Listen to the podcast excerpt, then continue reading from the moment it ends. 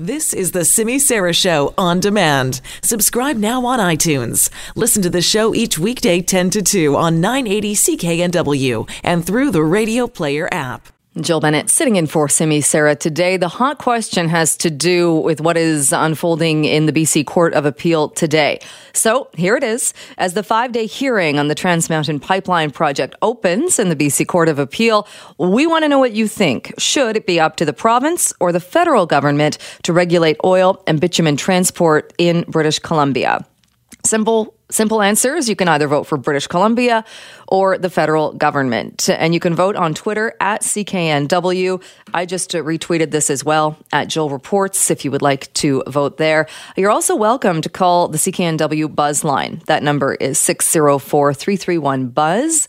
That is 604 331 2899 and leave your vote there. You can leave your comment there as well. Or if you want to email me, Jay Bennett, that's J B E N N E T T at cknw.com. And we are going to talk more uh, with Keith Baldrey coming up about this and exactly what the key question is that is being debated in the BC Court of Appeal.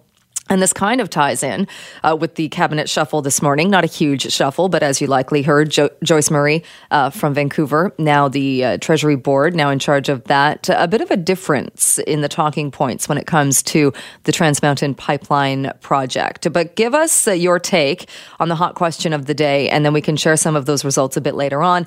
We'll also have time to open up the phone lines. So if you are just uh, itching to get your opinion across on the phones, fear not. We will open them up in uh, just a little while. But right now, you can head on over to Twitter and vote. As the five day hearing on the Trans Mountain Pipeline project opens in the BC Court of Appeal, we want to know what you think. Should it be up to the province or the federal government to regulate oil and bitumen transport in British Columbia?